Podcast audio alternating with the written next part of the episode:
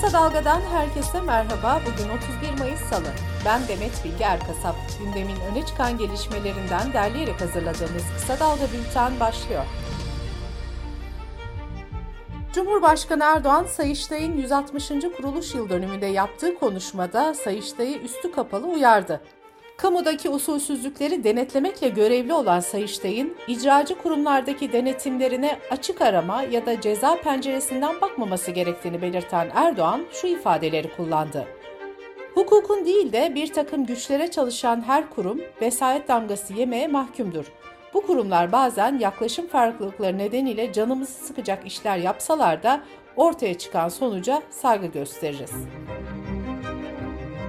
Radyo ve Televizyon Üst Kurulu TÜRGEV ve Ensar'ın şikayeti üzerine Cumhuriyet Halk Partisi Genel Başkanı Kemal Kılıçdaroğlu'nun vakıflar aracılığıyla Amerika'ya 1 milyar lira gönderildiği yönündeki açıklamalarını yayınlayan Halk TV, Tele1, KRT ve Flash TV'ye ceza verdi. Üst kurul ayrıca Selçuk Tepeli'nin bardak fırlattığı haber bülteniyle ilgili Fox TV'ye ceza verirken Tele1'e de rütük kararları eleştirmekten bir ceza daha verdi. Gündemde yine yeniden bir festival iptali var. Daha önce birçok kentte alınan yasak kararlarına Kocaeli de eklendi. Seyrek plajında 10-12 Haziran tarihleri arasında ilk kez yapılması planlanan Full Fest, Kocaeli Valiliği tarafından iptal edildi. Kandıra Kaymakamlığı festivalin iptal edilmesine orman yangını tehlikesini gerekçe gösterdi. Festivalin duyurusu aylar öncesinden yapılmaya başlanmıştı. Festivalde Isparta'daki konseri iptal edilen Melek Mosso da sahne alacaktı. Güçlendirilmiş parlamenter sistem önerisinde uzlaşan 6 muhalefet liderinin önceki günkü 4. buluşmasının ardından 10 maddelik ilkeler ve hedefler bildirgesi yayımlandı. Açıklanan ilkeler arasında özgürlükçü kamu düzeni, katılımcı demokrasi, ifade ve basın özgürlüğü, toplumsal barış, tarafsız yargı, din ve vicdan özgürlüğü, etkin dış politika ve siyasi etik reformu da yer alıyor. Türkiye İnsan Hakları Vakfı 2021 yılı tedavi ve rehabilitasyon merkezleri raporunu yayınladı. Rapora göre geçen yıl 984 kişi işkence ve kötü muamele gördüğünü belirterek TİHİV'e başvurdu. Bu kişilerden 616'sı 2021 yılı içinde işkenceye maruz kaldığını ifade etti. TİHİV bu sayının vakfın kurulduğu 1990'dan beri bir yıl içindeki en fazla işkence başvurusu olduğunu açıkladı. Rapora göre gözaltı sürecinde işkenceye maruz kalan 10 kişiden 7'si açık alanda veya toplumsal gösterilerde işkence gördü. Başvuruların en küçüğü 5 yaşında, en büyüğü ise 76 yaşında. Kaz Dağları'nı katleden Kanadalı Almos Gold şirketinin Türkiye'deki iştiraki olan Doğu Biga Madenciliğin Çanakkale Şubesi'nin geçen yıl Temmuz ayında kapatıldığı ortaya çıktı. Dönemin genel müdürü 9 yıl daha buradayız yönünde açıklama yapmıştı. CHP İstanbul Milletvekili Özgür Karabat, iktidarın Kanal İstanbul projesinden geri adım attığını öne sürdü. Karabat, Twitter'dan yaptığı açıklamada büyük arsa satışları yapıldığını hatırlatarak Tapu sahipleri şimdi AKP yöneticilerine ulaşmaya çalışıyor ama nafile uyarmıştık dinlemediniz dedi. Sağlık Bakanlığı verilerine göre 3 gün boyunca yeni vaka sayıları binin altında çıkınca toplu taşımadaki maske zorunluluğu da kaldırıldı. İçişleri Bakanlığı'ndan valiliklere gönderilen genelgede sağlık kuruluşlarında maske kullanımına devam edileceği vurgulandı.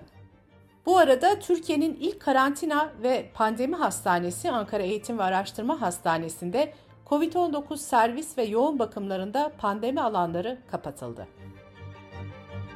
Avrupa Endokrinoloji Kongresi'nde pandemi döneminde kontrolsüz kullanılan iyot, D vitamini ve selenyum gibi destek ürünler gündeme geldi. Profesör Doktor Okan Bülent Yıldız, aşırı iyot kullanımı nedeniyle zehirli guatr vakalarında müthiş bir artış yaşandığını söyledi.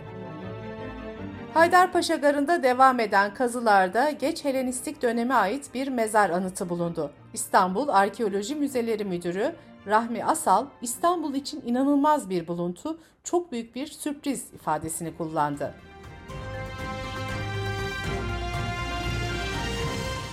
Sırada ekonomi haberleri var. Hazine ve Maliye Bakanı Nurettin Nebati, Türkiye'de ilk çeyrekte büyümenin %7 civarında olacağını söyledi. Bakan Nebati, enflasyondaki bozulmanın geçici olduğunu düşünüyoruz dedi. Reuters haber ajansı, TL'de son günlerde yeniden hızlanan değer kaybını mercek altına aldı.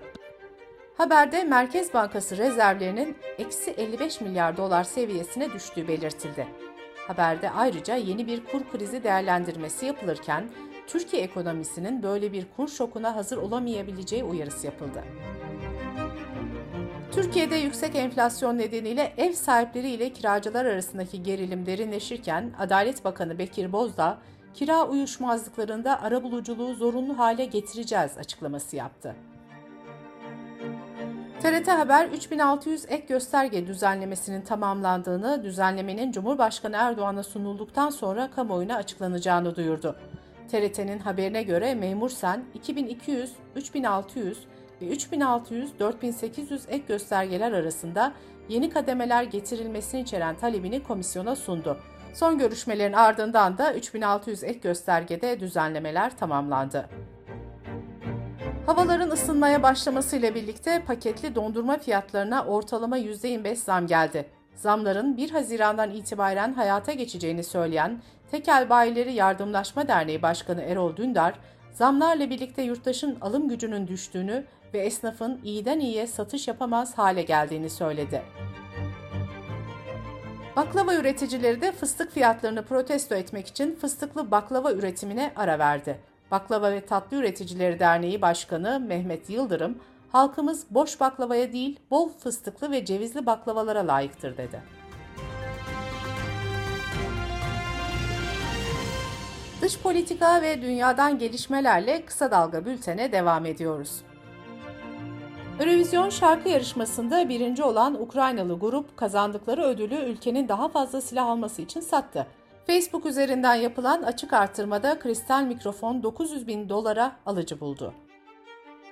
Rusya Devlet Başkanı Putin'in sağlık durumunun kötü olduğu iddiaları Rusya Dışişleri Bakanlığı tarafından yalanlandı. Putin'in iki hafta önce katıldığı Kolektif Güvenlik Anlaşması örgütünün toplantısından yayınlanan görüntülerinde el ve bacaklarında hafif titreme olduğu görülmüş, sağlık durumunun kötü olduğu iddiaları kamuoyuna yansımıştı. İsrail hükümeti vatandaşlarını Türkiye'ye seyahat etmemeleri konusunda uyardı. Açıklamada İranlı albay Hodayi'nin suikastle öldürülmesi sonrası İran'ın Türkiye'deki İsraillere intikam saldırısı düzenleyebileceği savunuldu. Gelir adaletsizliğinin en yüksek seviyede olduğu ülkelerden Kolombiya'da başkanlık seçimlerinin ilk turunu eski bir gerilla olan solcu aday Gustavo Petro kazandı. Petro ikinci turda ise Kolombiya'nın Trump olarak anılan iş adamı Rodolfo Hernandez ile yarışacak. Teksas'ta 19 öğrenci ile iki öğretmenin öldürüldüğü silahlı saldırıda polisin müdahalesindeki eksikliklere ilişkin ABD Adalet Bakanlığı inceleme başlattı. Saldırgan okula girdikten 75 dakika sonra öldürülebilmişti. Teksas Halk Güvenliği Departmanı direktörü ise saldırgana zamanında müdahale edilmemesinin yanlış bir karar olduğunu söylemişti. Çin'de sıfır Covid politikası kapsamında başkent Pekin ve Şangay'da haftalardır devam eden sokağa çıkma yasaklarının hafifletilmeye başlandığı bir dönemde tek bir kişinin kurallara uymaması nedeniyle 5000'den fazla kişi karantinaya alındı. Ev karantinasında kalması gerekirken sokağa çıkan ve sonradan Covid pozitif olduğu anlaşılan adam hakkında da soruşturma başlatıldı. Fransa'nın Sen Nehri'nde mahsur kalan ve tatlı su ortamında sağlığı çok hızlı bozulan katil balinaya ötanezi uygulanacağı açıklandı. Sen Denizcilik Bölge İdaresi balinanın sağlık durumunun kritik olduğunu ve stresle gittikçe zayıfladığını söyledi. Balina için bir kurtarma planı yapılmış, uluslararası ve ulusal uzmanlardan oluşan bir grup oluşturulmuştu. Uzmanlar nehre hoparlörlü bir drone ile katil balina sürüsü sesi yayıp balinayı denize doğru yönlendirmeye çalıştı. Ancak kurtarma planı başarısız oldu ve balinanın seslere dengesiz, anlamsız bir şekilde karşılık verdiği belirtildi. Bültenimizi kısa dalgadan bir öneriyle bitiriyoruz. Gezi'nin 9. yıl dönümünde Kısa Dalga'da yeni bir yazı listi başlıyor. Gazeteci Emel Armutçu'nun kaleme aldığı gezi portrelerini bugünden itibaren kısa dalga.net adresimizden okuyabilirsiniz. Yakınları, aileleri, arkadaşları onları nasıl anlatıyor? Bugüne kadar neler yaptılar? Neden ve nasıl hedef oldular? Bu soruların yanıtları ve daha fazlasını yazı dizimizde bulabilirsiniz.